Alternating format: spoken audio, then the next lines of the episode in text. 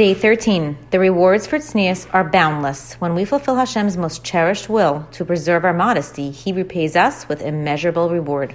What is a girl's most fervent wish? She dreams of marrying a righteous person. Thus, she might, might perform all types of segulos to, per, to merit the fulfillment of her dream. The Midrash Tanhuma states explicitly, a girl who is modest will merit a husband who is on the level of a Kohen Gadol, a righteous and learned person.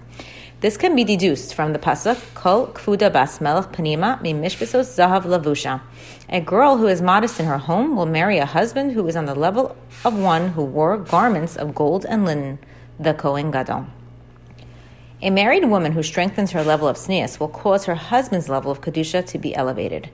Introduction to halachos of tznius in dress. As we begin to learn the halachos of tznius, let us accept them just as we accepted the Torah. Naaseh v'nishma. We will do the mitzvah and then we will listen to the halachos pertaining to it.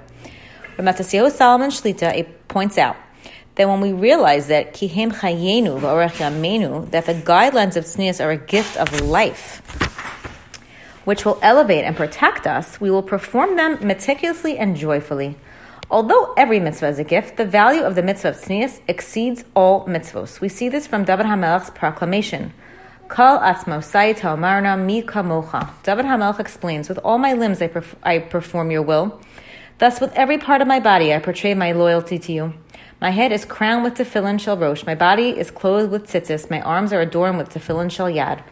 Women do not have the mitzvah of tefillin or tzitzis, yet we possess a mitzvah which we perform with every limb of our body every second of the day, the mitzvah of tznius. How fortunate we are!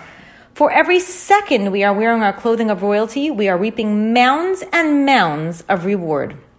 Yet, just like tefillin must be made with precise measurements in order for them to be rendered kosher, for the holy mitzvah, so too must our clothing be in accordance with the exact measurements of Chazal for them to be kosher and have the power to exude holiness.